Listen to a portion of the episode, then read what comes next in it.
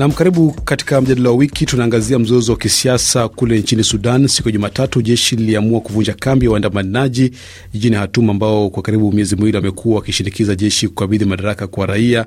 Jeshi lilitumia nguvu kuvunja kambi hiyo, na madaktari wanasema kwamba zaidi ya watu sitini wamepoteza maisha kwa kupigwa risasi na wengine wamejeruhiwa.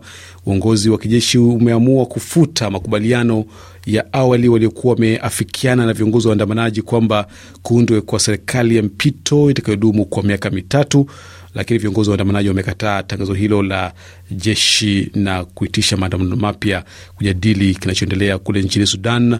Naungana naye wakili Martin Olo akiwa Nairobi nchini Kenya, lakini pia Haji Kaburu akiwa Dar es Salaam. Wote ni wachambuzi wa siasa za kimataifa. Nawakaribisha sana. Uh, karibuni katika mjadala wa wiki asubuhi hii. Asante. Naam, asante. Uh, nianze nawe wakili Martin Olo, tathmini yako uh, ni nini kuhusu kinachoshuhudiwa kule Sudan? Uh, kwa kweli tunapozungumza uh, kitu kimoja ambacho labda tunaweza kusema kinatukera ama kinatufuata sana kama Waafrika ni kwamba hatujifunzi kutokana na historia. Hatujifunzi kwamba wa, wananchi ama wa, binadamu wakiamua wanataka mabadiliko, huwezi kuzuia mabadiliko hayo, huwezi kuwazuia uh, kutafuta uhuru wao. Uh, wakoloni walijaribu wakashindwa. Sasa wanajeshi pale eh, Sudan inaonekana kwamba hawajajifunza kutokana na historia. Wananchi wakiamua, watu binadamu wakiamua, wanataka njia fulani, hata ukiwakandamiza, hata ukiwaua, mara nyingi wanapata haki yao. Naam. Uh, Haji Kaburu, wao unasemaje? Uh, wanajeshi baada ya kuamua kuvunja ile kambi ya waandamanaji wametangaza kwamba uchaguzi utafanyika ndani ya miezi tisa, suala ambalo limekataliwa kabisa na wale viongozi wa waandamanaji ambao walikuwa wamekubaliana kwamba watashirikiana na wanajeshi kuunda serikali ya mpito kwa kipindi cha miaka mitatu.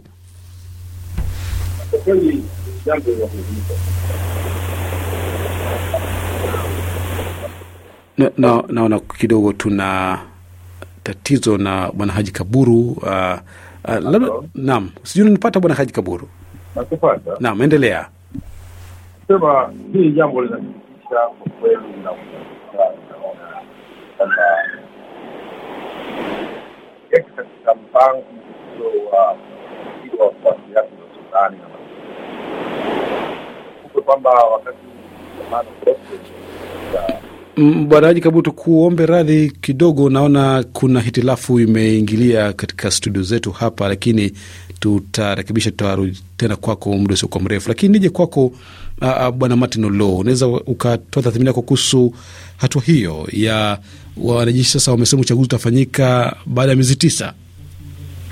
Uh, jambo la maana hapa ni kwamba uh, wanajeshi hawawezi kuaminika. Uh, maagizo yao hayawezi uh, kutegemewa, na pia tumaini la wananchi ni kwamba mamlaka ama njia ambayo itakayoelekeza kutoa mamlaka katika uh, wanajeshi ama kutoka katika hali uh, iliyokuwa ya Omar al-Bashir ni mambo ambayo wenyewe wanataka wachangie. Kwa hivyo wanachokitaka ni kwamba wanataka muda mfupi ama muda ambao wanaweza kushiriki, kujiandaa na kushikilia serikali ya mpito hivi kwamba waweze kupata nafasi ya kuweka misingi, kuweka katiba, kuweka sheria ambayo inaweza kuirejesha uh, nchi ya Sudani ya Khartoum katika hali nzuri ya demokrasia. Kwa hivyo wao wananchi na viongozi wao wana matakwa fulani ambayo wanataka kuyatekeleza, na bila shaka wanataka wao ndio wawe na uwezo wa kusema ni lini uchaguzi utakafanyika utakapo, mm. utakapofanyika. Kwa sasa wanahofia na pia hawawezi kuamini wanajeshi. Naam, Haji Kaburu, sijui kama unanipata vizuri sasa. Nakupata vizuri. Naam, karibu. Ulikuwa unaeleza jambo, karibu sana. Eh, eh, anasema jambo linalohuzunisha linalosikitisha sana kuona kwamba watu waliokaa barabarani na kuandamana na hali iliyokuwa ya kuwepo madarakani wakati ule Omar Bashir mpaka ikaondoka, hao wananyimwa haki hiyo kwa nguvu za kijeshi. Kumbuke kwamba wale watu walifanya vile kwa sababu ya dhuluma iliyokuwa sekta hiyo, na ukiangalia kwamba Omar Bashiri kutokana na jeshi, na sasa jeshi linavunja kambi na kuvunja makubaliano ambayo yachukua muda kuyatengeneza baada ya kuwa baada ya kutokea yani, baada ya viongozi wa jeshi kufikiri kwenda Misri kwenda nchi na msomo mwingine na kuvunja kambi ile na kuvunja makubaliano. Hili ni jambo kwa kweli linahuzunisha sana, kwa sababu mwendelezo au itaelekea itaendelea kuleta hofu na mashaka kwa wananchi wa Sudani na mauaji na hisi yataendelea kuwa makubwa, kwa sababu wananchi hawatakubali kunyang'anywa yao ambayo wamepiga mpaka kuipata leo inaondolewa kwa uso Naam. Mm. Mataifa ya magharibi yameshtumu jeshi lilivyotumia nguvu dhidi ya waandamanaji, lakini uh, baraza la usalama la Umoja Mataifa limeshindwa kuzungumza kwa sauti moja. Urusi na China zikitumia kura zao za veto au ushawishi wao zimekataa kupitishwa kwa azimio lolote ambalo linalaani uh, kile ambacho tumeshuhudia kule Sudan. Uh, wakili Martin hii inamaanisha nini? Uh, kuna kitu ambacho lazima tukikubali tuki katika hali ya uhusiano uh, wa kimataifa kwamba wanapoguzia uh, mambo yanayoendelea katika Afrika, nchi za magharibi mara nyingi zinaangazia mambo haya kulingana na uh, kipimo chao, kulingana na demokrasia wanavyoielewa wao. Lakini kwa sasa nafikiri kuna mahali ambapo tunaweza kusema kuna uh, barabara zetu zinakutana huku kwamba wao wanaelewa wananchi wa Sudan wanataka kutafuta, wanatafuta mamlaka na wanataka kusima, kujisimamia, lakini wanakerwa ama wanazuiwa na wanajeshi, na hali hiyo si nzuri. Kwa hivyo wao wanaelewa kwamba wanajeshi ni siku zote wanafaa kuwa kwenye e, e, ulinzi ama kwenye baraka zao wakiwa wanatafuta ulinzi wa nchi, sio kutafuta utawala wa nchi. Kwa hivyo kinachoendelea pale uh, Sudani ya Khartoum ni jambo ambalo haliwezi kubalika kidemokrasia, kimataifa, hata uh, katika Afrika na wao wanaposhirikisha uh, wanatoa shirikisho hilo, wana haki hiyo na pia wana ukweli ambao wanatafuta. La muhimu hapa ni kwamba sisi wenyewe wa Afrika lazima tuelewe ya kwamba tusipojichukulia na tusipojisimamia wa, nje watatu, watatupa wosia tu, watajaribu kutusaidia, lakini mara nyingi ni sisi wenyewe ndio tunatakana tujifanyie mambo yetu.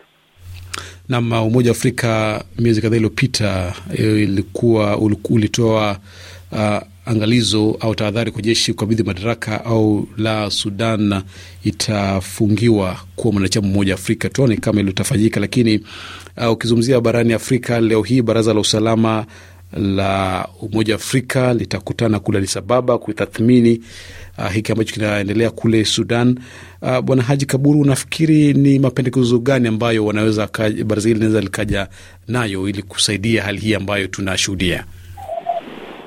Kwa kweli kuhusu mapendekezo kutoka AU au mabaraza hayo, mara nyingi huwa hayako hayana uwezo wa kutatua migogoro ambayo imekuwa inaendelea e, na ufahamu kwamba katika mzozo huu wa Sudani wa sasa kuna nchi ambazo zinapenda wanajeshi waliokuwa pale na wanaogopa raia kutoa nafasi ya kutekeleza serikali ya umoja sababu nyingi sana. Unajua, hilo la muhimu kabisa ni kuangalia waandamanaji walikuwa ni watu wa aina gani na watawala wa gani. Serikali kwenye kanda za kikabila, hasa kwenye rangi, hasa katika vijiji, na hili ndo muhimu sana ambalo natoa Eh, kwa hiyo kauli nakuamini kauli za mabaraza liyo na Umoja wa Mataifa na huwa hazina hasa nguvu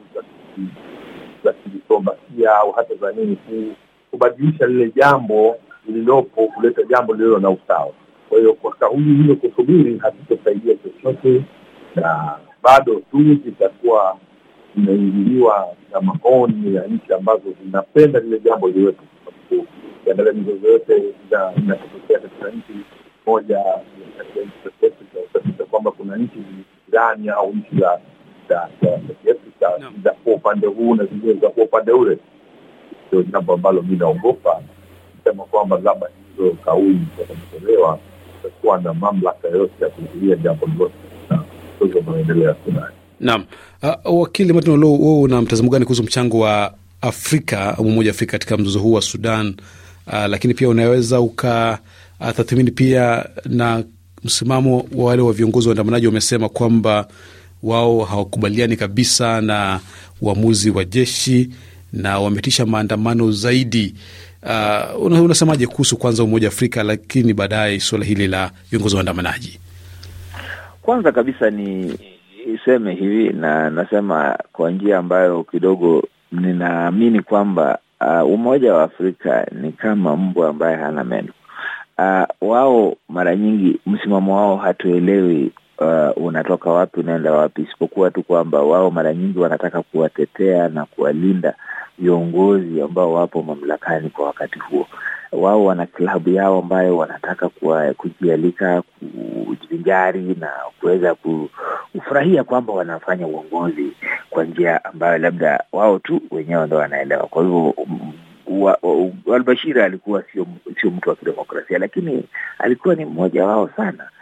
Na kuna wengi ambao wanaendesha nchi zao kiimla, lakini ni, ni wa maana sana katika Umoja wa Afrika. Kwa hivyo hata wanaposema kwamba wataiondoa Sudani ya Khartoum kutoka kwenye eh, orodha yao, basi wana maana tu kwamba iwapo ni jeshi litatawala basi wataondoa, lakini wanajeshi wana, wana wakiweka kofia za, za kiraia alafu waendelee pale, watasema basi sasa huyu ni raia na tuendelee. Kwa hivyo hawana msimamo ambao kidogo tunaweza kutegemea kidemokrasia na pia kiuwajibikaji kwa, kwa masuala ya, ya, ya, ya siasa. Basi na tukienda pale mahali ambapo wananchi tayari wamekataa, wameamua kwamba licha ya kujaribu kufurushwa, licha ya kuuawa na kutishiwa maisha yao wataendelea na migomo. Kumbuka ya kwamba migomo hiyo na maandamano okay, maandamano hayo yameweza kuungwa na migomo ya wafanyikazi na watu wengine kama hao. Ni maana tu ya kusema kwamba wananchi wakiamua, uh, maji yakianza kutiririka, basi mara nyingi yanakuja na uzito ambao labda huwezi kuzuia. Kwa sasa maandamano haya yataendelea, na kwa sasa wanajeshi wajiandae katika hali ndefu. La muhimu tu ni kwamba tunaelewa hali hiyo haifai kwa njia yoyote ile, hali hiyo italeta vurugu e, uchumi utaendelea ku, kuumia, lakini kama ndio njia ya pekee ya kutafuta uhuru, mara nyingi wananchi wamemwaga damu, Waafrika wamemwaga damu huku wakijitafutia uhuru wao. Nam na bila shaka uh, Bwana Haji Kaburu, kwa sekunde kumi tu tukimalizia, wewe unaona ni kikitokea katika siku zijazo? Uh, mimi naamini kabisa kwamba siku zijazo kutakuwa mauaji makubwa, lakini tujue tu kwamba wale ambao wanafanya mauaji hayo ambao ni wanajeshi pia wana ndugu ambao wamo kwenye, ni raia ambao wako kwenye mzozo huo. Kwa hiyo kutotokea unaweza kutokea pia ndani ya jeshi kutokea mgawanyiko mkubwa sana. Kuna wanaopenda mpaka sasa inaelekea, kuna wale wanaopenda jeshi liendelee kufanya hivyo linavyofanya, na kuna wengine wanaona kwamba hiyo si njia sahihi. Kwa hiyo kama itaendelea na maendeleo ikatokea kwamba itaendelea kuwepo mauaji ya raia, nafikiri pia kwenye jeshi kutatokea mpasuko ambao labda unaweza kusaidia, huo ndio unaweza kusaidia kuliweka taifa lile katika ramani ambayo itakuwa inaweza kuwasaidia kufikia kwenye maamuzi ya kurejesha uraia katika ami serikali ya kiraia katika nchi ya Sudan. Nam, kwa kauli hiyo ya Haji Kaburu, mchambuzi wa siasa za kimataifa, tunafika mwisho wa mjadala wiki asubuhi ya leo, na nikutakie Idfitr Haji Kaburu, ukiwa Dar es Salaam. Haya, mina alfaidina. Naam, asante. Na wakili Martin Olo, mchambuzi wetu wa siasa za kimataifa, ukiwa hapo Nairobi nchini Kenya, nakutakia asubuhi njema na asante sana kwa kuwa pamoja nasi. Karibu nami pia nakutakia Idi Mubarak na siku njema. Naam, asante sana msikilizaji, tunafika mwisho matangazo ya asubuhi kutoka hapa RFI Kiswahili. Usikose kuwa pamoja nasi tena saa 12 jioni saa za Afrika Mashariki. Fundi mitambo ni Emmanuel Eliazar, msimamizi wa matangazo haya ni Emmanuel Richard Makundi. Mimi ni Victor Abuso na kutakia asubuhi njema kwa Waislamu wote, Idi Fitri na kwa heri kutoka hapa Dar es Salaam.